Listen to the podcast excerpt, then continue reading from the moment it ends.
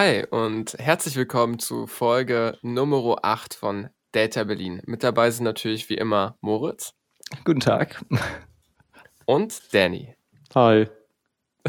wo, wo ist dein Moin? Ich wollte Moin sagen, deswegen hatte ich noch das, die Moin-Tonlage drin, aber dann dachte ich, Moritz mag es nicht, deswegen habe ich Hi gesagt. Was? Moritz, du magst nicht, wenn Danny Moin sagt? Äh, ich bin äh, wenig, ein bisschen abgeneigt, aber nicht total. Wenn du das gerne sagen möchtest, dann sag das. Werd Hamburger. Lass den Hamburger in dir drin heraus. Danke. Ich Donkey. bin voll bei dir. Also Danny, ich versuche sogar anzugewöhnen. ich versuche mir sogar das Moin anzugewöhnen, aber irgendwie, ich komme immer so ein bisschen vor, als würde ich Cultural Appropriation oder wie das heißt betreiben, so kulturelle Aneignung, äh, wenn ich Moin sage. Was? Also, das ist doch ein deutsches Wort. ja, aber ich, ich bin ja kein Norddeutscher. Ach so, na gut, das ist richtig. Ich bin Pole, ich müsste irgendwie Dzień dobry oder Cześć oder irgendwie sowas sagen. Ja, ja, tu das. Tu das. Cześć klingt cool. Ja, aber der Cześć. Ja, oder so, ja, okay, vielleicht, vielleicht braucht jeder von uns auch so eine eigene Begrüßung am Anfang des Podcasts. So, Cześć, Moin. Ähm, und Moritz, du sagst doch immer, was sagst du immer? Eigentlich das, ich habe dir heute deine Begrüßung geklaut, oder? Was sagst du das nicht auch? Äh, ich sage immer Hallo und herzlich willkommen. Aber ich weiß nicht, ob das äh, irgendwas, ob du das meinst. Ansonsten sage ich immer Doch, noch, äh, ja. ja. keine Ahnung. Nee. Hallo! zur, zur, ja. zur, zur Verabschiedung sagt Moritz nochmal gehabt euch wohl. Mann. Das, oh Mann, wo, wo wir gerade mal schon so schön philosophieren ähm, über Begrüßungs- und Verabschiedungsformen, ähm, worüber wollen wir denn heute philosophieren, Moritz, thematisch? Ah, ja, heute werden wir über eine ganz große Frage philosophieren, ähm, nämlich, was kann ich wissen? Ja, Erkenntnistheorien. Schon sehr spannend. Yeah, mega, ja, mega. spannend. yeah. Spannend. Erzähl, komm, hau was. Ja. Yeah. Ähm, also genau, ich habe euch ja schon mal euch beiden ähm, einige Fragen zukommen lassen, nicht viele, nur drei, äh, dass ihr euch ein bisschen Gedanken dazu machen könnt, aber nicht viel. Äh, und deswegen würde ich einmal ganz simpel mit der allerersten Frage anfangen. Äh, anfangen äh, und die ist, äh, was ist Wissen für euch? Gibt es jemanden, der von euch gerne anfangen möchte damit? Wir können ja, also von mir aus. Merkst du nicht, wie wir uns drum reißen wollen? Äh, von mir aus einfach über was anderes reden. äh, von mir aus könnt ihr ja. auch gerne einfach nur einen Gedanken äußern. Ihr müsst nicht gleich hier perfekte Antwort, sondern einfach nur äh, mhm. vielleicht eine Sache, die für euch Wissen ausmacht. Okay, äh, also für mich ist Wissen so ähm, äh, Kenntnis halt von, ähm, von, von Dingen haben, also von was auch immer, ähm, und die man dann eben auch irgendwo anwenden kann. Ne? Ja. Mhm anwendbare Erkenntnis vielleicht. Mhm. mhm. Ich habe, als ich mir über die Frage Gedanken gemacht habe, ist mir sofort der Satz eingefallen, ich weiß, dass ich 20 Jahre alt bin. So. Äh, und ich weiß, dass ich blaue Augen habe und all diese Sachen. Ähm, und da bin ich irgendwie ein bisschen auf den Punkt gekommen, dass Wissen halt auch immer irgendwie sich auf bereits festgelegte Tatsachen bezieht. Also wir haben eine bestimmte Form der Zeitrechnung, wir haben irgendwie ein Jahr, was so und so viele Tage hat. Ähm, und deswegen kann ich halt die Aussage treffen, dass ich 20 bin oder wir haben festgelegt, was die Farbe blau ausmacht und deswegen habe ich, kann ich sagen, ich habe blaue Augen oder kann sagen, ich weiß es. Mhm. Ähm, und ich glaube, deswegen ist Wissen auch immer so eine, ja, so ein, bezieht sich auch immer auf Dinge, die Leute festgelegt haben oder Menschen festgelegt haben. Deswegen ist Wissen vielleicht auch ein bisschen flexibler als einfach nur bloße Tatsachen. Mhm. Ja, ja, sehr interessant, Lukas.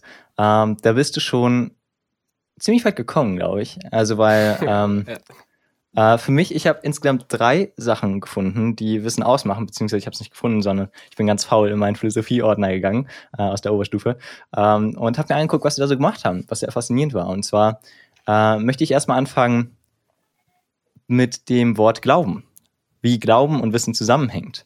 Würdet ihr sagen, ganz konfront, also ganz am Anfang mal so ganz platt, äh, dass Wissen auch zwingend Glauben als Notwendigkeit hat? Ist reden wir von religiösem Glauben oder von etwas Glauben? Etwas sich? Glauben. Einfach nur, dass du daran glaubst, dass das wahr ist. Ich, ist das, ich kann mir vorstellen, dass das für, für einige Bereiche ähm, sowas wie eine Notwendigkeit ist. Also, dass ich, um, äh, dass ich erstmal etwas glaube sozusagen und das versuche ich dann zu beweisen. Und dadurch wird das eben zu, wird der Glaube zu wissen, vielleicht. Ja. Also mhm. es widerspricht sich in meinen Augen jetzt nicht unbedingt. Mhm. Hm. Was denkst du, Lukas? Ich glaube, das sind zwei genau gegensätzliche Begriffe. So. Ähm, dass halt, aber ich würde trotzdem zustimmen, dass also dass der Glauben auch irgendwie immer den, das Wissen antreibt. Also ich glaube, viele Menschen haben erstmal an etwas geglaubt oder zum Beispiel jetzt irgendwie Psychotherapeuten, da sind wir wieder bei Freud. Mein Gott, ey, was Freud, ey, so ein, so, so ein was ein Typ, Alter. Allrounder. ähm, nee, aber so, er hat ja auch verschiedene Thesen aufgestellt, wo er die halt einfach angenommen hat und irgendwo geglaubt hat ähm, oder vertreten hat.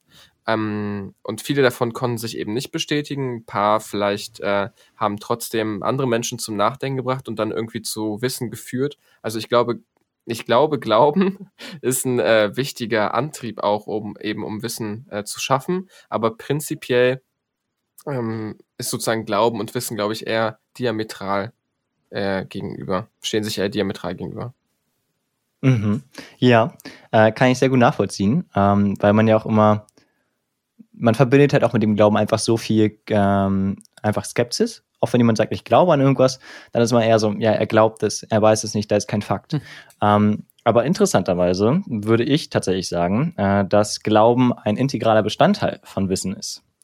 Ähm, ein gutes Beispiel ist dafür nämlich, äh, dass mh, mm, Genau, stell dich vor, ich weiß nicht, ob ihr davon schon mal gehört habt, aber in den USA ist es so, dass äh, wenn ihr ein Kind gebärt, ihr wahrscheinlich nicht, weil ihr Männer seid, aber wenn ihr eine Frau habt und ihr halt gemeinsam vielleicht ein Kind bekommt, ähm, dann ist es so, dass ihr die Rechnung von dem Krankenhaus, wie viel es gekostet hat, nicht nach der Geburt bekommt und auch nicht vor der Geburt, sondern ihr bekommt sie erst ganz, ganz spät am Ende, nachdem ihr wirklich aus dem Krankenhaus draußen seid. Was heißt, ähm, das dauert mehrere Monate, bis ihr wirklich sagen könnt, hey, so und so viel Geld kostet das. Und noch viel schlimmer eigentlich ist so, dass ihr, bevor ihr anfangt, ein Kind zu bekommen und die, also die Geburt einsetzt, könnt ihr... Anfangt, ein Kind zu bekommen. das ist das ähm, bevor die Geburt einsetzt, ist so, dass ihr ähm, gar nicht fragen dürft oder fragen könnt, wie viel denn die Geburt bei einem Krankenhaus im Vergleich zum anderen kostet. Das heißt, ihr bekommt ein Kind und aus Jux und Tollerei und Glück geht ihr zu irgendeinem Krankenhaus und am Ende bekommt ihr irgendeinen Preis vorgestellt und ihr habt keine Ahnung, wo der Preis herkommt. Wenn ich euch das jetzt sage, dann bei mir war das so, als ich zum ersten Mal gehört habe, da ich mir gedacht habe, das, das kann nicht sein. Das ist mhm. doch krank.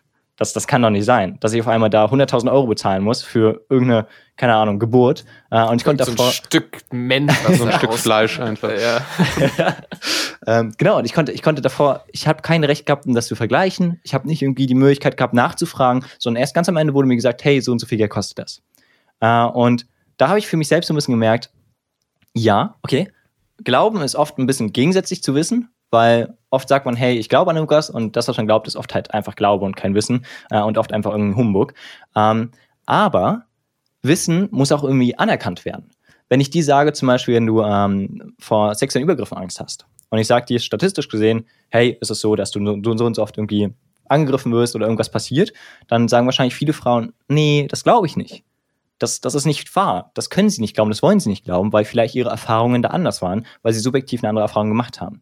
Und deswegen ist das, glaube ich, tatsächlich äh, in dem Sinne, mh, hm, muss Wissen auch akzeptiert werden und anerkannt werden, bevor es als Wissen akzeptiert wird überhaupt. Okay, jetzt also, habe ich so viel Sinn gemacht. Willst darauf hinaus, dass Wissen auch ähm, den Glauben braucht, um, ja, als, ja. um zu funktionieren? Genau. Also nicht zwingend Glauben an irgendwelche großen Werte oder so, also nicht den religiösen nee, nee, Glauben, sondern einfach, einfach ja. An die also Tatsache, also, an diesen Satz, der dann gesagt wurde. Ja. Hm. Nennt, man, okay. nennt man das dann nicht ähm, kognitive Dissonanz, wenn Realität und eigene Gefühle sozusagen im Clash zueinander sind? Das ist mhm. doch, mhm. äh, ich, also ich glaube, ich glaub, das ist so ein Begriff aus der keine Ahnung, Sozialpsychologie, klingt, klingt nach einem Begriff, den es gibt. Sozialpsychologie? Ja, ich, ich, weiß nicht, ob das so heißt, aber klingt halt so. Äh, ja, ich glaube, kognitive Dissonanz sind das. Also das, was du gerade beschreibst, Moritz, das äh, äh ist auch äh, ein Begriff, mhm also ne, schon, also das gibt's schon, sozusagen. Also das ist oh, nicht aus, aha, aus dem Himmel gegriffen, was du gerade sagst. Ja, cool. Also das äh, wusste ich nicht. Ja. Aber schön. Also schön, dass das äh, scheinbar schon niemand anderes da hat und das auch wissenschaftlich. Da würde ich aber gerne kritisch reinwerfen. Leben wir nicht alle mit äh, diesen Dissonanzen? Also jetzt nicht in, in einem extremen Ausmaß vielleicht, aber dadurch, dass wir unsere Umwelt selbst ähm, erschaffen, so durch unsere Gedanken und so weiter, äh, ist es doch ständig so, dass wir ähm, sozusagen, dass es eigentlich einen gewissen Unterschied gibt zwischen dem, was real passiert und wie wir das wahrnehmen und wie wir das bewerten. Hm. Ähm, ja. Hm. Ja, ich glaube im Zusammenhang, genau, prinzipiell stimmt das, dass man eben eine eigene Erlebniswelt hat und die halt ganz anders ist, wie jetzt irgendwie Statistiken einem das sagen. Ähm, aber eben beim Thema auf das Wissen bezogen, äh, ist es halt aber trotzdem so, dass man sagt, mh, mm, es muss, damit du Wissen anerkennst, muss es doch irgendwie passen. Das heißt, du musst wahrscheinlich schon äh, bei dem Thema irgendwann mal die Dissonanz für dich selbst lösen. Ähm, wie auch immer das ist. Also es kann sein, dass du, dass du sagst, hey, das ist die Wissenschaft und deswegen äh, glaube ich das jetzt, weil die Wissenschaft für mich schon Grund genug ist. Ähm, aber es kann auch sein, dass du dich selbst hinterfragst und merkst, hey, vielleicht war das nur ein oder zwei Mal und deswegen ist das vielleicht nur eine individuelle Erlebniswelt. Und das muss gar nicht die Allgemeinheit sein. Und vielleicht bin ich ein ganz komischer Mensch und ganz seltsame Sachen habe ich erlebt. Ja. ja. Ähm, genau, okay, aber äh, lass uns einmal weitergehen. Ähm, neben dem Glauben, was tatsächlich äh, eine Sache ist, die ich für mich selbst so ein bisschen äh, sagen würde, die Wissen ausmacht, ähm, gibt es eben äh, natürlich auch den Wahrheitsanspruch. Und das ist dann oft dieser Unterschied, äh, den Glauben und irgendwelche komischen Pseudowissenschaften von Wissenschaften auseinandersetzen und halt wirkliches Wissen dann definieren. Ähm, Genau, und das also, äh, da kennt ihr, das würde ihr bestimmt auch sagen, dass der Glauben ist halt erstmal, dass man verwundet was, man hat eine Hypothese und dann versucht man durch die Wahrheit, irgendwie durch einen Beweis, das äh, zu Wahrheit zu machen und dann wird es zu wissen. Ähm, und diese Belegbarkeit ähm, wäre eigentlich schon fast dann der dritte Punkt, der halt irgendwie Wahrheit ausmacht. So, das wären so diese drei Sachen äh, im Großen und Ganzen. Äh, bei der Belegbarkeit finde ich aber ganz spannend. Das fand ich nämlich für mich, ich habe mir auch mal überlegt, was wäre, wenn eine Belegbarkeit gar nicht da ist? So, mhm. was ist, wenn du was glaubst und das ist wahr, aber du weißt es nicht. Du kannst es, du kannst nicht belegen. Ähm, das kommt selten vor im Alltag. Ähm, aber wenn man sich vorstellt, ihr seid irgendwie ein Kommissar zum Beispiel und äh, dieser Kommissar glaubt äh, irgendwie aus dem Bauchgefühl, der eine ist der Täter und er hat keine Indizien dafür. Und ähm, dann ist es so, dass er aber wirklich dieser Täter ist, aber der Kommissar weiß es nicht. Das war eigentlich ganz spannend für mich, weil obwohl er recht hatte und er das richtige Bauchgefühl hat, hat er es doch nicht gewusst. Was heißt, äh, dieser Beleg ist ein eigener, ein eigenes Kriterium. Es ist nicht ein Teil von Wahrheit, weil Wahrheit und Glauben können für sich äh, selbst existieren. Äh, es braucht auch den Beleg für sich, da man überhaupt erst wirklich was weiß. Äh, und das fand ich für mich selbst einfach interessant. Ja, klingt, klingt interessant. Ich kann mir das, ich kann mir das vorstellen, dass damals, wo man noch nicht die, die nötigen Messinstrumente hatte, ähm, hm. konnten Menschen ja schon relativ tief graben, sozusagen. Ne? Und ähm, naja, wenn du unter, sozusagen unter die Erde gräbst, dann denkst du dir, offensichtlich ist unter der Oberfläche noch etwas anderes. Ne? Und wenn du jetzt zum Beispiel ein 10 Meter tiefes Loch gräbst, dann könntest du daraus schließen, okay, wahrscheinlich geht's noch 10 Meter weiter runter und dann nochmal 10 Meter weiter runter, aber sie können es halt nicht beweisen. Also es, es fehlt sozusagen der Beleg, weil sie eben vielleicht keine keine Ausrüstung haben, um noch weiter nach unten zu hm. kramen. Ist, ist das ungefähr das, was du meinst, Moritz? Also genau, ja, es, ja. es ist zwar wahr irgendwo, es gibt Indizien dafür, aber eben kein Beleg. Mhm. Genau, und damit ist es noch kein Wissen, ja. Ja, sehr assi. ja, ja, also es ist sehr spannend, aber also weil, oder Lukas, sag du? Kann nicht auch ein Beleg manchmal trügerisch sein? Also, ähm, ist sozusagen nicht jedes Beleg auch, äh, jeder Beleg auch nicht irgendwo nur ein Indiz. Also besonders jetzt bei dem Fall mit dem Kommissar, Kommissar, mit dem Kommissar und dem äh, Typen, der den abgestochen hat. Ähm, es ist doch immer noch so eine weitere äh, komische Möglichkeit denkbar, die das alles erklären würde. Also sagen wir zum Beispiel, äh, der, der Typ, der jetzt wen anders abgestochen hat oder so, mhm. mh, mm, von dem wird jetzt die DNA gefunden. So, das ist, äh, könnte man als Beleg auffassen, aber man könnte es halt auch als Indiz auffassen. Vielleicht gibt es ja irgendeine äh, eine richtige, irgendeine sinnvolle Erklärung dafür. Und ich glaube, deswegen ist so jeder, jedes, jeder jedes Beleg oder jedes Beleg, ey, grammatikalisch komme ich ja auch heute an meine Grenzen, äh, jeder Beleg äh, und jedes Indiz ähm, auch nur eine Annäherung vielleicht an, an die Wahrheit oder halt, es kann, glaube ich, nie wirklich diesen vollkommenen Beweis oder Beleg geben. Mhm. So, weil, also es ist ja fast immer noch was denkbar, was dafür, dazu führen könnte, dass es was anderes war. So, also kann, der hat sich selber das, abgestochen oder so, keine Ahnung. Ist, ist das nicht der Fall bei der Evolutionstheorie? Äh, dass das also ja, es ist ja noch eine Theorie sozusagen, deshalb, also, ne, also man nennt es doch Theorie, weil es noch nicht endgültig bewiesen ist, dass äh, wir Affen, also dass Affen und wir irgendwie den gleichen Vorfahren haben. Äh, hm. Ich, ja, ich kann dazu gerade nicht genaueres sagen. Könnt ihr was dazu was sagen? Ist das nicht aber so eine Sache? Äh, also ich kenne mich, in dem speziellen Fall wüsste ich jetzt gar nicht, äh, also ich würde jetzt schon, für mich, was ich weiß, ist halt, die Evolutionstheorie ist bewiesen. So, und das äh, ist alles, ja. was ich weiß. Ja. Das ist auch so eine Sache, da habe ich, Entschuldigung, Daniel, da habe ich gar keine Lust darüber, mir Gedanken zu machen, weil dann habe ich direkt diese komischen Christen in den USA im Kopf, die so sagen so, äh, das war alles gar nicht so. Und dann denke ich mir so, ey, oh Mann, nervt nicht. So, lass mir über andere Sachen reden. Ja, aber theoretisch, theoretisch stellen sie die richtigen Fragen. Also wahrscheinlich stellen sie nicht die, die richtigen Fragen, aber die richtigen Fragen. sie sagen halt, das ist noch nicht bewiesen. Ja, ist, ich, ja, ist ganz komisch. So, deren Zeug ist ja auch nicht bewiesen, ne? Ja, aber die, ja genau, die stellen ja so eine Theorie daneben, die halt noch viel ab, abwegiger ist. Aber gut, ich hm. meine, ähm, das kann man bei meinem Punkt ja genauso gut sagen, dass irgendwann sind vielleicht so viele Be Belege da, dass ähm, irgendwas halt extrem wahrscheinlich ist. So. Ja. Mhm. Hm.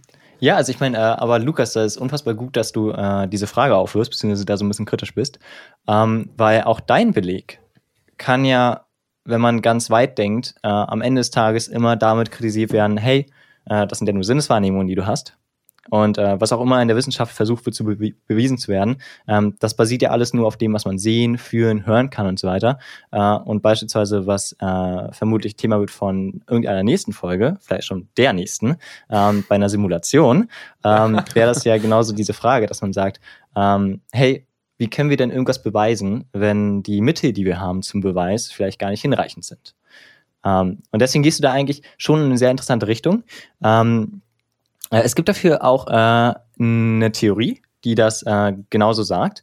Äh, und das ist, wenn ich mich äh, richtig reingelesen habe, ähm, dann ist das äh, der radikale Konstruktivismus. Das hört sich jetzt so, haha, was ist das? Ähm, ich sage einfach nur mal Konstruktivismus, weil radikal ist wieder so ganz viel. Ähm, das ist einfach eine Theorie, die sagt, dass ähm, alle Erkenntnis, die wir schließen, basiert nur auf neuronalen Signalen. Das sind eben die Gerüche und so weiter, die Sinnsorgane, die wir haben, die haben einfach nur Signale an unser Gehirn dann, hey, das und das ist hier passiert. Ähm, und nach dieser Theorie ist es so, dass weil das eben nur diese Signale sind, die im Gehirn dann Sachen auslösen. Das heißt, die Sachen, die wir hier sehen vor unseren Augen, das alles ist eigentlich nur irgendwie im Gehirn vorgespielt irgendwie von den Signalen. Ähm, hieße das, dass es keine objektive Realität geben kann. Oder zumindest ist es so, dass wir sie nicht wahrnehmen können, selbst wenn sie existiert aber sie kann auch nicht existieren. Äh, vielleicht ist es einfach so, dass wir alle in irgendeiner, was weiß ich, genau, dass wir einfach nur irgendwie unsere Sinne, unsere Signale, irgendwo unsere Netze neuronal irgendwo sind und irgendwelche Signale reinkommen und wissen nicht von wo. Äh, wir bekommen nur die Signale und denken, hey, wir sehen jetzt die Sachen. Aber eigentlich sehen wir, eigentlich sind es nur Signale. Das wäre so ein bisschen diese Theorie, äh, wenn man sehr weit denkt. Und das wäre ja sehr gut in der Simulation möglich.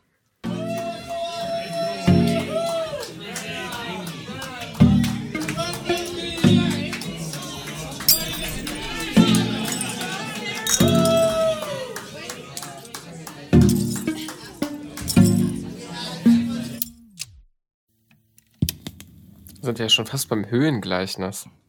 Ja, okay, äh, mhm. ja, genau. Also das, äh, das ist interessant, weil das äh, wollte ich auch noch mal ansprechen. Ja, gerne. Äh, okay, genau. Dann, äh, das ist jetzt noch mal ein bisschen ein anderes Thema. Ähm, aber da können wir auch mal drüber sprechen. Habt ihr denn schon mal vom Höhengleichnis ein bisschen was mitbekommen? Ja, ja. Von, das hat äh, Platon aufgestellt, soweit ich weiß, ne?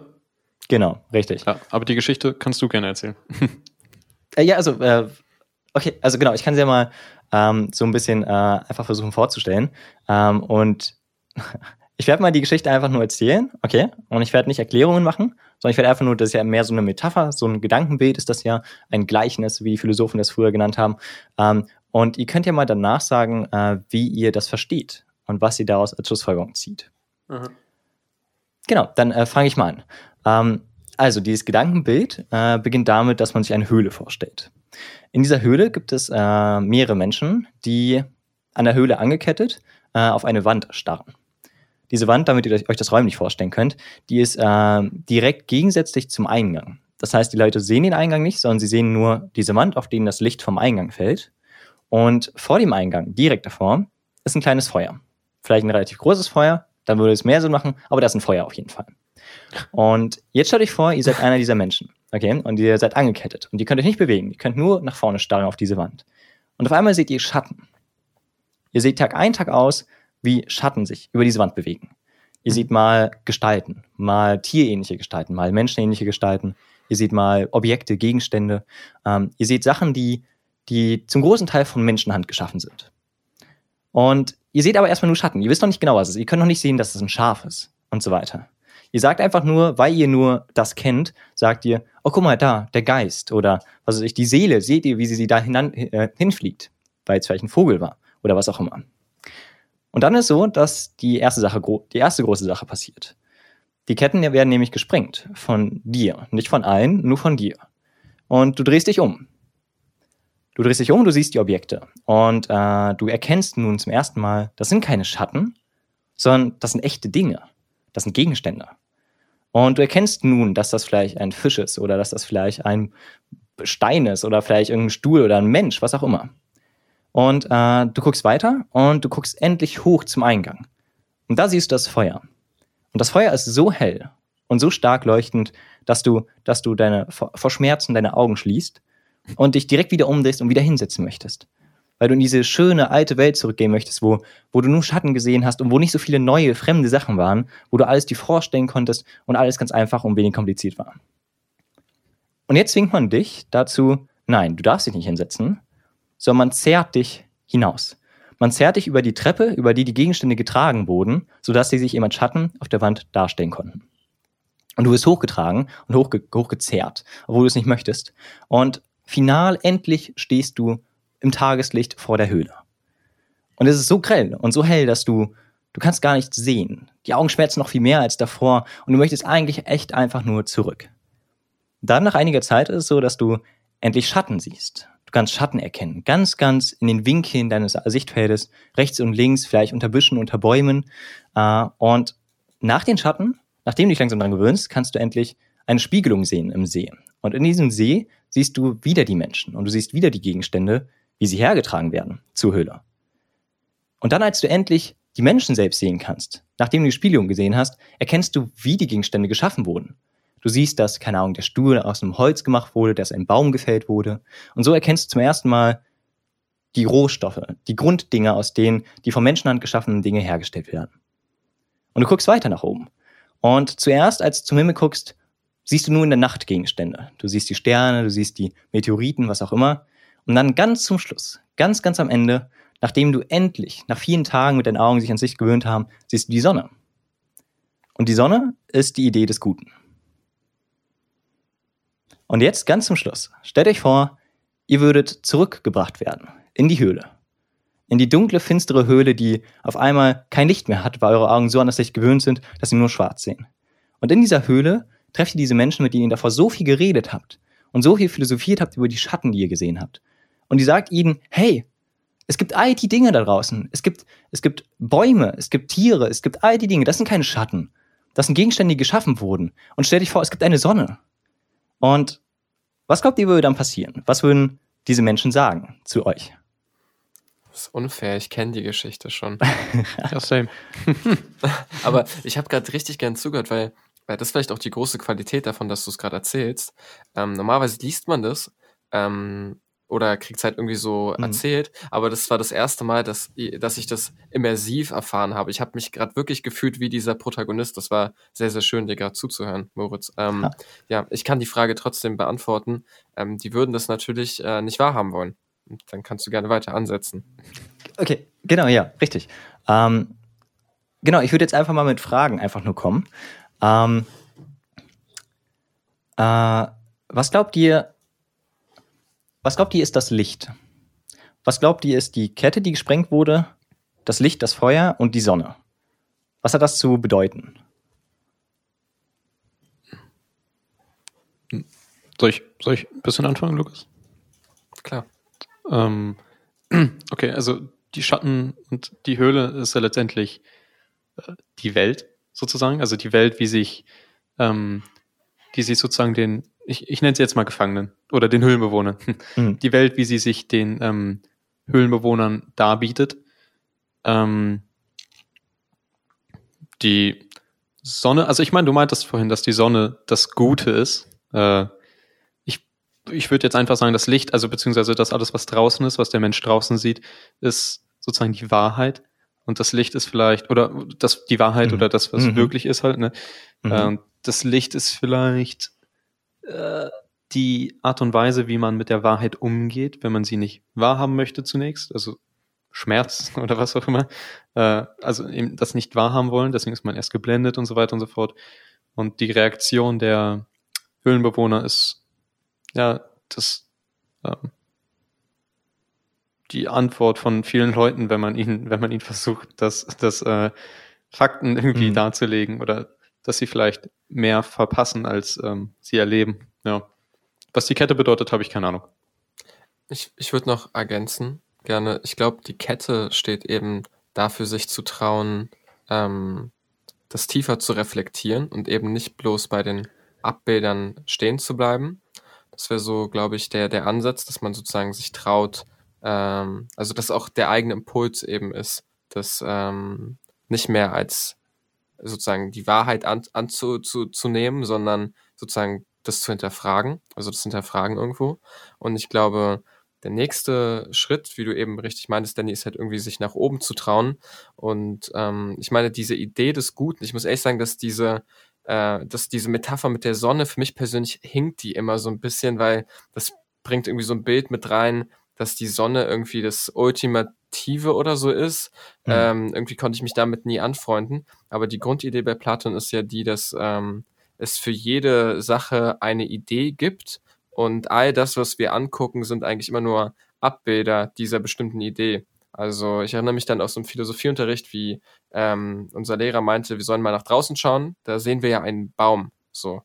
Und wir nennen das Baum. Und äh, das ist aber dieser eine Baum, den wir jetzt im Spezifischen angucken, ist nur, ist nur ein Baum. Ähm, aber es gibt eigentlich diesen Begriff, diese Idee des Baums, wo alle anderen Bäume darunter äh, oder da, darunter versammelt werden. Da gibt es bestimmte Kriterien für, für diesen Baum, ja, oder was, was, was ein Baum zu einem Baum macht. Ähm, und das ist irgendwo so diese Idee. Und diese Ideen stehen über den Dingen. Und ich mhm. glaube, das Höhengleichnis verweist eben darauf, dass wir uns nicht den Dingen äh, an sich sozusagen den Abbildern zuwenden sollten, sondern äh, den Ideen oder zumindest äh, die auch wahrnehmen sollten. Ja, das ist so ein bisschen das, was ich aus meinem Studium und auch aus dem Philosophieunterricht von damals vom Höhengleichnis noch im Kopf habe. Aber Moritz, ergänzt es gerne nochmal mit deinem äh, ak akuten, aktuellen Wissen. Ja, also du bist da schon äh, sehr weit gekommen und du, du, also auch Danny, ihr beide habt da schon unfassbar viel äh, richtig auf jeden Fall interpretiert. Ihr wusstet es ja auch schon irgendwie so unterbewusst so ein bisschen ähm, und da ist ja schön. Ähm, was man ergänzen könnte, ist erstmal ganz allgemein das Feuer. Das habe ich jetzt bewusst ganz, ganz unerklärt gelassen. Ähm, aber es ist ganz wichtig zu wissen, dass äh, in der Philosophie gar eine große Frage ist, wo denn eigentlich Wissen und Erkenntnis herkommt. Und äh, da gibt es zwei ganz große Grundpositionen, wahrscheinlich noch andere, aber es gibt vor allem zwei große. Ähm, und Platon vertritt eben eine von den beiden, nämlich den Rationalismus. Und äh, gegenüber vom Rationalismus gibt es den Sensualismus, also den Sinne ja, ich weiß nicht, Sensualismus hört sich komisch an, wenn man es ausspricht. Ähm, aber die beiden sagen halt, der Rationalismus sagt, der Verstand ist der Schlüssel zur Erkenntnis und der Sensualismus oder Sensualismus ähm, sagt, dass es die Sinne sind, die oder die Erfahrung. Das heißt, äh, eben wie davor gesagt, ähm, was wir sehen und so weiter, das ist der Schlüssel zum, zur Erkenntnis, nicht das, was man daraus macht und was man daraus interpretiert, sondern wie es wirklich ist. Und äh, im Höhengleichnis ist das eben Platon, einer der ganz prominenten Vertreter vom Rationalismus, der eben sagt, dass das Feuer, überall wo es das Feuer gibt und diese Ketten und so weiter, diese Schritte, die vollzogen werden, wo man nach und nach immer mehr die Realität so wahrnimmt und sieht, wie sie wirklich ist, dass all das äh, der Verstand ist. Das sind alles verschiedene Stufen oder Etappen, äh, wo man mit dem Verstand rational immer tiefer in die Materie hinein und immer abstrakter und äh, immer mehr in den Prinzipien hinein endlich die Dinge sieht und begreift. Ähm, und zum Ende hin was du jetzt angesprochen hast mit der Idee des Guten, was du nicht so wirklich verstanden hast, was auch relativ kompliziert ist, weil ich das auch, glaube ich, relativ lange nicht verstanden habe und ist auch eigentlich nicht so kompliziert, aber man muss sich das ein bisschen vorstellen. Ähm, bei den Philosophen gerade äh, zu der Zeit war es ja so, dass man gesagt hat, man wollte Philosophenkönige haben. Das gab ja gerade von Plat Platon gab es da, ähm, äh, ich glaube, es war Platon, der eben auch die Theorie aufgestellt hat vom Staatsaufbau, dass eben der Staatsoberhaupt kein gewählter Mensch ist oder vielleicht auch, ähm, aber dass das vor allem eine Elite sein soll von besonders intelligenten und gebildeten Menschen. Und das sollen eben die Philosophen sein. Denn die Philosophen sind die einzigen, die durch ihren Verstand ganz zum Schluss die Idee des Guten erkennen. Und diese Idee des Guten ist die Ethik. Erst ganz zum Schluss, nachdem man alles um sich herum verstanden hat und all die Prinzipien versteht, warum Dinge so sind, die Kausalität von Dingen und so weiter, ähm, ist es so, dass man, dass man erkennen kann, was gut und schlecht ist. Und äh, da ist die Sonne in gewisser Weise. Da ist die letzte Phase in der Entwicklung des äh, Philosophen ähm, hin zum, ähm, ja, guten Menschen. Ja. Was ich immer wieder, was mir immer wieder auffällt beim Höhengleichnis ist, was für ein unfassbar einprägsames Bild es einfach ist und wie, ähm, ja, ich weiß nicht, einfach irgendwie, wie nicht aus dieser Welt, einfach diese Metapher, ich, oder diese, dieses Gleichnis. Ich finde es unfassbar schön. Ähm, und vor allem diese, diese, was eigentlich so ein bisschen paradox schon andeutet, aber eigentlich genau den Kern trifft, dass die Menschen sozusagen ähm, eben anfangen müssen zu abstrahieren, um in die Realität zu kommen. Also sozusagen, eigentlich geht ja der Mensch in diesem Gleichnis raus und sieht den echten Fisch, aber ähm, sozusagen für uns ist es der echte Fisch, aber was er ja eigentlich macht, ist eben nicht den, den äh, Fisch vor sich zu sehen, sondern diesen abstrahierten Gedanken von dem Fisch zu haben. Und das finde ich irgendwie einen extrem äh, spannenden spannende Idee, dass dieses, dieses Gleichnis eigentlich mit dem unserem alltäglichen Verständnis arbeitet, dass man ähm, den Fisch irgendwie vor sich sieht, aber eben, dass mhm. es nicht um den Fisch geht, sondern eben um die abstrahierte Form davon. Ja, ich weiß nicht, ob es so klar geworden ist, was ich damit meine, aber ja, keine Ahnung. Ja, nee, also ich, ja, super interessant, ja. Ist irgendwie ein paradox. Aber es macht Sinn, ja. Also, ja, ja, man versteht die Dinge erst und kommt ihnen am nächsten im Wesen, wenn man äh, sich von ihren simpelsten Erscheinungen entfernt, ja. Ähm, ja, also wie, wie ist das denn für euch? Würdet ihr sagen, dass, dass die, was würdet ihr da sagen? Glaubt ihr, dass die Sinne mehr eine Rolle spielen oder mehr der Verstand, wenn es um die Erkenntnis und den Erkenntnisgewinn geht? Ähm, ich habe mich ja mal, also ich habe mich nicht intensiv mal damit beschäftigt, aber damals ähm, wo ich mich auch ein bisschen mit Philosophie beschäftigt hat, kamen mir auch eben diese Begriffe ähm, Rationalismus und bei mir war Empirismus äh, in den Sinn. Du meintest Sensualismus. Ist das äh, was anderes oder ist das fast das gleiche? Äh, mh, mm, ich, ich weiß nicht, ich vermute mal, es ist relativ ähnlich. Ich, wahrscheinlich ist es einfach nur, je nachdem, in welchen Bereichen die Theorien angewandt werden. Aber ich okay. denke mal davon aus, dass es relativ ähnlich ist, ja. Okay, äh, genau, und äh, da bin ich, äh, bin ich auf Kant gestoßen. Und ähm, ich habe Kant nicht wirklich verstanden, aber es gab ein Zitat, was ich ganz gut fand. Und das war, äh, Gedanken ohne Inhalt sind leer und ähm, Anschauungen ohne Begriffe sind blind. Ähm, weil ich, mhm. ich habe mhm. nie ganz, ich habe nie ganz verstanden, wie man sich nur auf eine Seite stellen kann, weil ich meine, wie will man denn, wie, wie will man denn nur durch Sinne alles erfassen? Weil man hat ja trotzdem im Gehirn einfach äh, bestimmte ähm, Funktion, glaube ich, die halt unterbewusst äh, da sind. Sozusagen, also bestimmte Gedanken, die einfach schon im Unterbewussten durch Jahrhunderttausende Jahre Evolution schon vorhanden sind. Das sind vielleicht keine Wörter, logischerweise. Ne? Ich meine, wenn du nie von außen Wörter beigebracht hast, dann kannst du keine Wörter denken. Aber es, es können ja auch einfach Laute sein und so weiter und so fort und Gefühle und so weiter. Ähm, mhm. Und beim Rationalismus ist genau das Gleiche, eben nur umgekehrt. Das, deswegen fand ich das von Kant eigentlich ganz cool, dass er versucht hat, ähm, beide Positionen miteinander zu vereinen. Hm. Mir fällt dazu ein ähm, Video ein, was ich mir damals immer reingezogen habe, um Rationalismus und Empirismus reinzuziehen, äh, reinzuziehen, um es zu verstehen, wollte ich sagen. Was ich mir damals immer reingezogen habe, um es reinzuziehen. Ähm, und ähm, da werden genau nochmal Rationalismus, Empirismus auch ein bisschen, ähm, ich weiß gar nicht, wie diese Theorie von Kant heißt, Kritizismus oder so.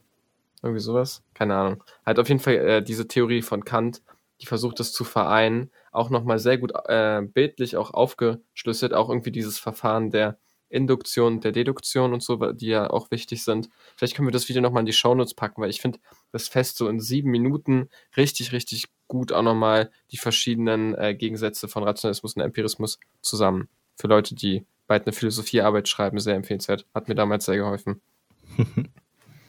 ja, nee, also äh, sehr gut, dass du es mal erwähnst. Genau, das äh, tun wir auf jeden Fall rein. Ähm, ja, also okay, dann äh, Lukas, das willst du auch sagen, ja, dass du mehr ein Fan von Kant bist keine Ahnung, irgendwie, ich habe auch Kant nicht, also ich check, also ich bin voll ein Fan davon, dass man, ich bin immer ein großer Fan von Kompromissen, ähm, aber ich muss ehrlich sagen, dass ich mich nicht mehr ganz daran erinnern kann, wie Kant diesen Kompromiss äh, schafft. Ähm, aber äh, prinzipiell bin ich voll dafür, dass man sich nicht bloß auf eine Seite stellen kann. Ähm, und ich finde auch, ja, keine Ahnung, ich weiß nicht, ja, das ist so ein bisschen meine unreflektierte Position dazu. Ja, nee. Also ist ja auch alles gut. Also, äh, ich habe tatsächlich, äh, Kant habe ich mich gar nicht so ausführlich damit auseinandergesetzt. Transenta Transzentalphilosophie heißt diese Synthese von Kant, sehe ich gerade. Ja, oh, nur um das mal kurz zu ergänzen. Entschuldigung. Aha. Ja, genau. Ähm, bei mir ist nur so, dass ich, ähm, das war, glaube ich, die komplizierteste Theorie vom Gefühl. Ähm, ich fand eben, ich habe mir die eine Theorie noch mal ein bisschen genauer angeguckt. Ähm, und äh, ich fand halt die anderen Theorien relativ einleuchtend. So, und das ist halt bei Kant einfach äh, relativ schwierig.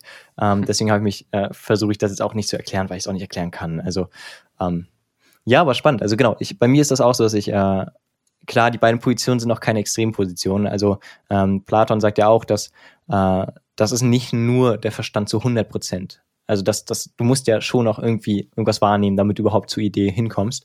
Ähm, und auch bei, bei äh, der anderen Theorie ist es ja auch so, äh, dass dort gesagt wird, dass ähm, am Ende, nachdem man die Sachen wahrgenommen hat, gibt es auch einen Schritt, in dem die Sachen verarbeitet werden. Ähm, und äh, deswegen ist es dann auch eben ein rationaler Prozess, der irgendwann mal zwischendrin passiert. Ähm, und es ist halt nur, wie so oft in äh, verschiedenen äh, Theorien, ähm, es ist halt nur äh, die, die Gewichtung, wo es verschieden ist. Das halt, ähm, die einen sagen halt mehr, mehr Sinne spielen eine große Rolle und der Verstand interpretiert gar nicht viel, soll gar nicht viel nachdenken, sondern der nimmt es nur wahr und hat eine ganz äh, passive Rolle. Und äh, dann gibt es die andere Position mm, und am Ende ist halt immer mehr so eine Tendenz, wie so oft. Ja.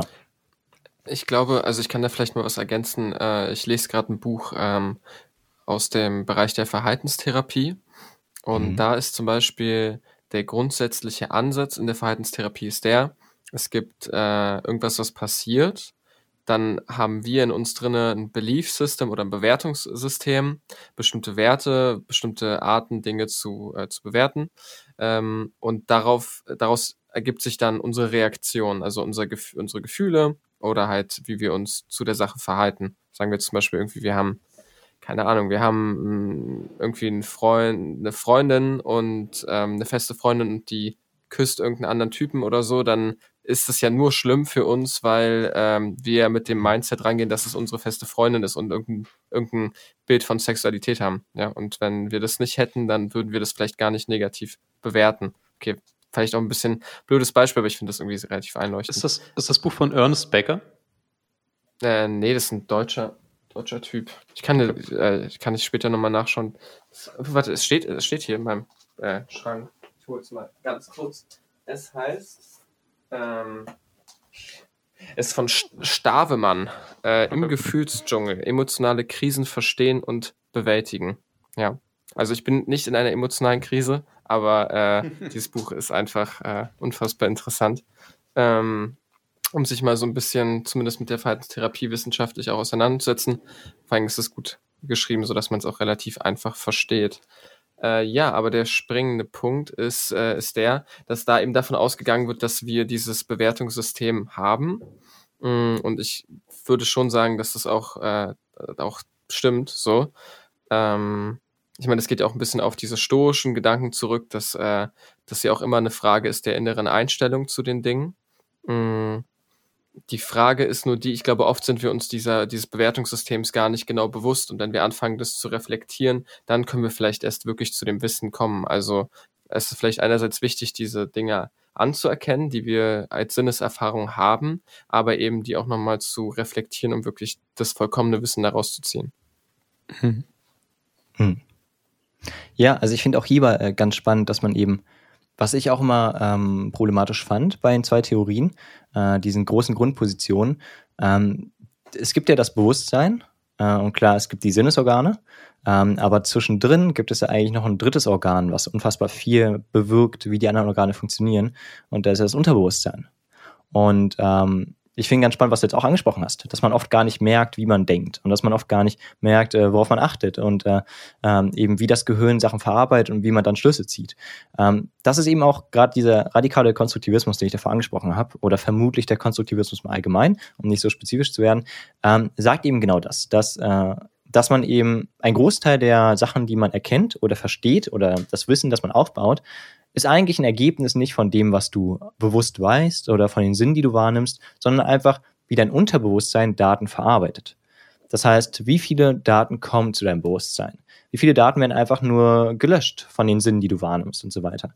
Ähm, und äh, das finde ich sehr spannend, weil das ist für mich schon fast so eine dritte große Position, dass man sagt, weder der Verstand ist es, noch sind es die Sinne, vielleicht ist auch einfach das Unterbewusstsein. Das hat einfach den größten Einfluss hat, weil wie viele Sinne nehmen wir wahr? Allein schon, wenn ich gucke, allein nur ein Sinn des Guckens.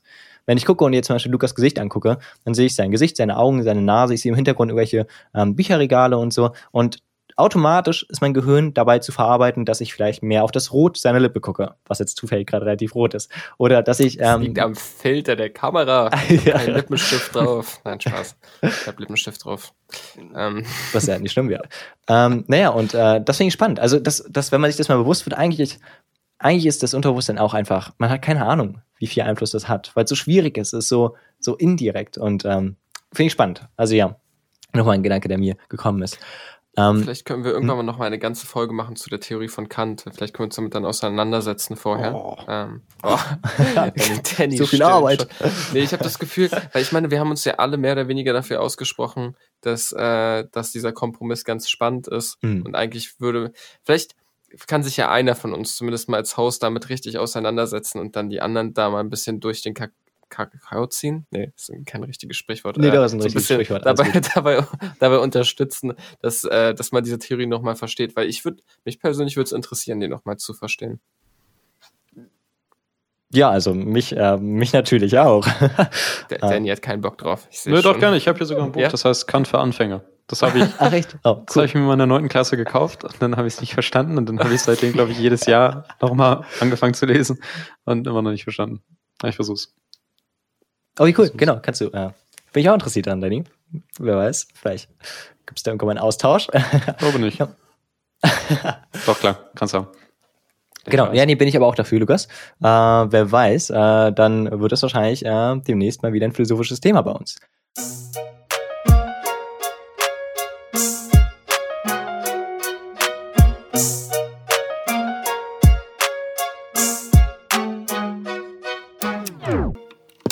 Zuletzt würde ich noch eine Frage stellen wollen, bevor wir diesmal äh, versuchen, früher den Podcast zu beenden. Wir sind ja schon wieder bei 40 Minuten, meine Güte. Genau. Meine Güte, wer soll ich denn das alles anhören hier?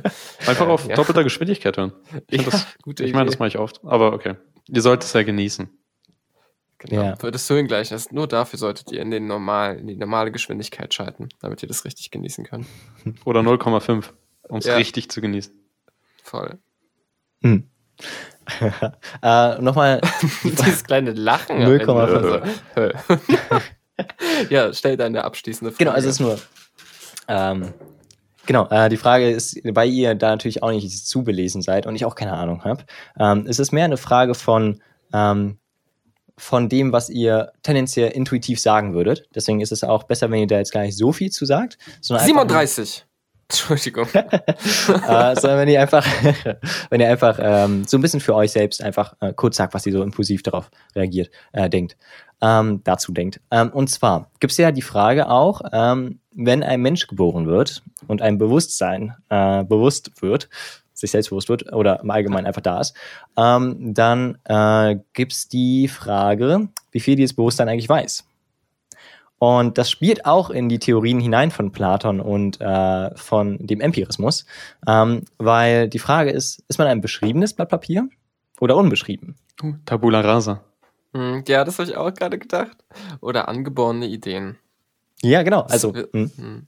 Ich weiß nicht, sind wir ein gutes Publikum, dass wir gefühlt viele Dinge schon wissen, die du uns erzählst, oder macht das das schlechter? Ja, nee, also ich meine, äh, das ist gut. Dann könnt ihr was dazu sagen, nicht wahr? Ja. Danny, leg los. Also, okay, gut. Also, ich will erstmal nicht sagen, dass ich es weiß. Ich kenne nur die lateinische Floskel. ähm, Floskel. Also, ich, ich meine, du, du bist ja vorhin schon, also ihr, wir alle drei, glaube ich, sind ja schon ein bisschen aufs Unterbewusstsein eingegangen. Ich glaube, ähm, wenn ein Kind geboren wird, dann, äh, da, da, ich meine, das Wichtigste ist in dem Kind drinne. Zum Beispiel, wenn man dem Kind eine Brust in den Mund steckt muss das Kind dran nuckeln, um daraus irgendwas zu bekommen. Das muss das Kind ja nicht erstmal erlernen. Oder dass mhm. es sich irgendwo ähm, festgreifen muss, sozusagen. Also so dieser Greifreflex, den haben Babys schon sehr, sehr früh nach der Geburt oder dass es schreit und so weiter. Oh, ich weiß noch, damals meine Schwester hat fast mit dem Finger gebrochen. Ja, die, haben, die können sehr, sehr fest zugreifen. ja. Also müssen sie halt auch, ne? Äh, weil mhm. sonst fallen sie halt von Bäumen und so. Äh, also die Kinder, die auf Bäumen also äh, evolutionär, evolutionär, ja, ja, ja evolutionär, klar, genau. Ähm, Aber wenn es jetzt so um den, also ich meine, wenn du so ein bisschen drauf hinaus bist, auch auf Charakter vielleicht und wie die Zukunft des Menschen sich entwickelt, da glaube ich schon dann an das Prinzip des, der Tabula Rasa. Also wenn es ums Bewusstsein geht, Tabula Rasa. äh, ich weiß nicht mal, ob ich, ich, ich kann mir, ja, äh, und, und wenn es ums Unterbewusstsein geht, dann ist eigentlich schon fast alles, ein großer Teil zumindest, vorprogrammiert. Mhm. Äh, erklär mal ganz kurz, was Tabula Rasa heißt, einfach nur für Menschen, die das vielleicht noch nicht gehört haben. Äh, top. Die davon betroffen sind, von dieser Krankheit. Oh, Entschuldige. ja, ja, also ich habe das auch. Ich habe das, glaube ich, auch. Ta Tabula ich Rasa? genau damit was. Also ich weiß nicht genau, was. Ja, erklär mal.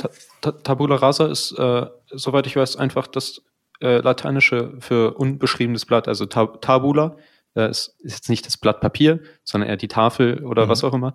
Mhm. Äh, und Rasa von, keine Ahnung, von was kommt das? Rasare, Rasere, irgendwie sowas. das, das, wird niemand nachschauen. Keine ja, Sorge. Unbenutzt, ungeschrieben. Ja. Aha, okay. okay. Gut. Aber warte, ähm, aber dann ist doch keine Krankheit? Oder ist es auch ein. Nein, Krankheit? natürlich ist es keine nein. Krankheit. Ich meinte, also. weil du meintest, erklär das nochmal für die Leute, die ähm, also erklär es nochmal für die Leute, die es nicht wissen. Und dann meine ich für die Leute, die halt an dieser Krankheit leiden, dass sie es nicht also, wissen. Also, ja, okay. ja, okay, egal. ja, das nee, war ja, sehr weit gut. hergeholt, diese, diese Anmerkung. Genau, ähm, Lukas, wie ist das denn bei dir? Mm, ja, mein Gott, ich, ich bin es langsam leid, aber ich bin irgendwo immer ein Mensch, dass ich beide Seiten, glaube ich, äh, annehme. Ich mhm. würde persönlich nicht die Unterscheidung machen wie Danny mit dem Unterbewusstsein und dem äh, Bewusstsein, dass jetzt die unterbewussten Dinge angeboren sind und die bewussten nicht. Ähm, das soweit würde ich nicht gehen, aber mhm. ich würde äh, schon sagen, dass gewisse halt ganz offensichtlich gewisse Dinge sind halt angeboren, so äh, wie Danny eben auch meinte, und manche Erkenntnisse muss man sich halt erstmal selbst erschließen. Äh, und dann baut es halt auch so ein bisschen wie so ein ähm, was, was für Dinge bauen sich denn auf? Wie Lego-Steine. Dann baut sich das so ein bisschen wie so ein Lego-Haus auf, einfach. Mhm. Ja, also ich bin weder, weder noch. Ich glaube, ein bisschen Tabula Rasa ist schon mit dabei, aber ein bisschen angeborene Sachen eben auch. Was denkst du, Moritz? Ja. Äh, ja, also von mir aus, ähm, ich habe das tatsächlich äh, sehr spezifisch äh, im Kopf immer angewandt. Und zwar habe ich das nicht bezogen auf Charakter und emotionale Stimmungslage und Tendenzen, die man dort hat, ähm, oder eben auf Entwicklungen und so, ähm, weil das dann doch sehr psychologisch wird. Ähm, und da muss man halt einfach dann nochmal studieren. Keine Ahnung, da bin ich sehr, sehr wissenschaftlich. Ähm, aber ähm, wenn es wirklich darum geht, was man weiß, also ob zum Beispiel das Baby weiß, was zum Beispiel Pflanzen sind, die Idee der Pflanze, im Sinne von, Dinge, die grün sind äh, und die Wurzeln haben zum Beispiel, ob das Kind diese Ideen schon irgendwie irgendwie ein Gefühl dafür hat, schon irgendwie, natürlich nicht als Wort Pflanze kennt, natürlich muss, mhm. dieses, muss das Wort noch gelernt werden, aber dieser, das Gefühl dafür, für diese Objekte, ähm, ob das Baby das hat, das war für mich äh, ja eine sehr spannende Frage und ich würde einfach sagen, nee, denke ich nicht. Ich glaube nicht, dass ah, okay. in den Gen oder so drinne steht, das Baby hat jetzt ein Gefühl für Licht ist eine warme Sache. So. Natürlich weiß ich nicht, dass warm ist, aber mhm. das Baby denkt jetzt nicht, wenn ich ranfasse, dann ist es warm. Ähm, sondern äh, ich glaube, das ist tatsächlich, die Gene haben, glaube ich, darauf keinen Einfluss, ähm, würde ich sagen. Ja. Also genau das, genau das Gegenteil von dem, was ich ja dann sage. Ja, also genau, es geht in die Richtung, genau, im Gegenteil. Ja. Krass, okay. Danny, wusste ich gar nicht, dass du dich jetzt dagegen positionierst, weil ich wollte gerade äh, Moritz total recht geben, aber was noch ergänzen. Das? ich wollte gerade Moritz total recht geben und noch ergänzen, dass ich glaube, als Baby äh, oder klein, als Kleinkind ist einfach so durch die Welt zu schreiten, so ein bisschen wie Memory spielen. Also äh, du siehst halt eine Pflanze, eine zweite Pflanze und irgendwann äh, bildet sich in deinem Kopf so dieser Topf Pflanzen so. Oh Gott, dieser mhm. Topf auch noch sehr passende äh, Begriffe hier. Und irgendwann sagt halt dein äh, dein ähm, Eltern, irgendein Elternteil oder irgendjemand anders zu dir, guck mal, dieser Topf, der jetzt noch, wo noch kein ähm, kein nichts draufsteht, äh, da mhm. kannst du übrigens Pflanzen draufschreiben. So, und dann äh, ist das Memory-Spiel, was du vorher alleine gespielt hast, plötzlich ergänzt durch diesen Begriff. Das hat Talim doch letztens auch erzählt, dass sie schon mhm. vorher das gespürt hat, ähm, aber dann erst viel später den Begriff dafür äh, erwähnt hat. Äh, kurze Reference an die letzte Folge, wo Talin zu Gast war. Für die Leute, die die letzte Folge nicht gehört haben. Ich, ähm, das, das Ding ist, man, man muss halt immer schauen, ähm,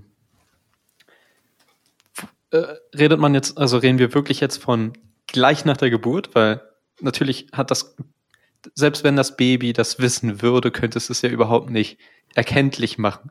Ne, das, also das wäre dann rein spekulativ. Man, also das könnte man ja in keinster Weise beweisen, aber was man letztendlich schon beweisen könnte, wäre, dass Kinder schon sehr, sehr früh, also mit sehr, sehr früh meine ich so ein Jahr, zwei Jahre, ähm, drei Jahre, äh, schon bestimmte Ideen entwickeln, die sie eigentlich nicht aktiv beigebracht bekommen. Zum Beispiel eben, äh, die sie, die sie letztendlich nur durch Beobachten sich aneignen. Ähm, zum Beispiel die Idee, was eine Mutter ist oder was ein Vater ist, was die Aufgaben einer Mutter, eines Vaters sind und so weiter und so fort. Ähm, und weil du meintest, Moritz, wegen den, wegen den Farben zum, Beispiel, äh, zum Beispiel ähm, verschiedene Farben haben ja auch verschiedene Wirkungen auf unser Unterbewusstsein.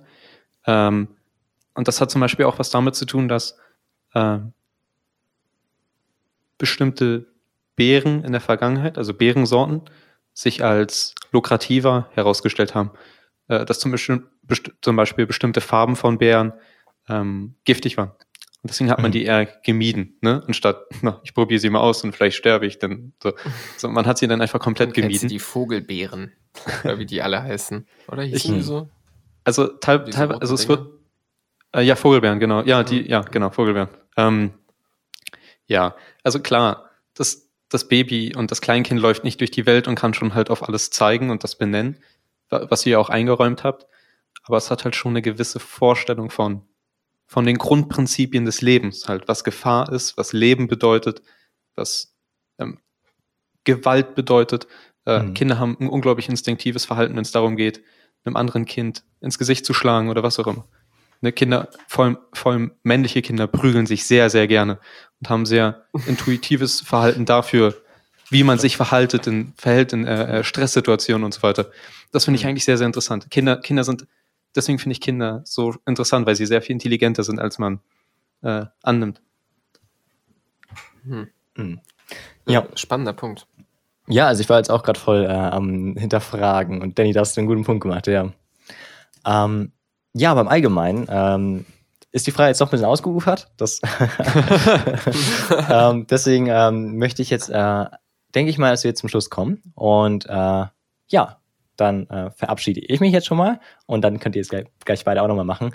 Ähm, es wäre sehr schön, wenn ihr als Zuhörer gerne uns weiter folgt und äh, wie gesagt auch gerne mal die vergangenen Folgen euch anhört, wie zum Beispiel letzte Folge mit Talin, wo wir zum ersten Mal einen Gast hatten. Genau, und äh, damit auf Wiedersehen. Ja, schaut bei uns im Instagram auf jeden Fall vorbei. Wir geben uns da ganz viel Mühe und hört auf jeden Fall auch in die Delta Musik Playlist rein, die, ähm, wie mir aufgefallen ist, privat gestellt war. Und ich habe sie erst jetzt öffentlich gemacht. Ist nicht, ja. Äh, aber egal. Ähm, also hört da auf jeden Fall rein. Da sind ein paar schöne Songs drauf. Auch Talen hat letztes Mal äh, zwei wunderschöne Lieder drauf gemacht, die ich mir mittlerweile auch angehört habe. Ähm, ja, und ich wünsche euch noch einen äh, schönen Samstag, Sonntag, Montag, welcher Tag auch immer bei euch gerade ist. Bei uns ist gerade äh, Behind Behind the Scenes gerade mal ganz kurz. Bei uns ist gerade Dienstag. Wahrscheinlich ist bei euch Samstag, wenn ihr es hört. Also schönen Samstagabend euch. Kann ich noch für irgendwas Werbung machen? Nein, ne? Dann sage ich nämlich einfach. Du kannst für dich, sag für, mach für dich einfach ein bisschen Werbung, für dein, keine Ahnung. ja, genau, für was denn? Also, wir, können, wir können mich gerne mal privat anschreiben und dann schicke ich euch meine Geschichten per E-Mail oder so. Na gut. Deine, deine Telefonnummer in die Shownotes reinpacken. ja, nein. Na gut, alles klar. Dann, äh, ja, wir hören uns. Schön, dass ihr, wir hoffen natürlich, euch hat die Folge gefallen. Tschüss.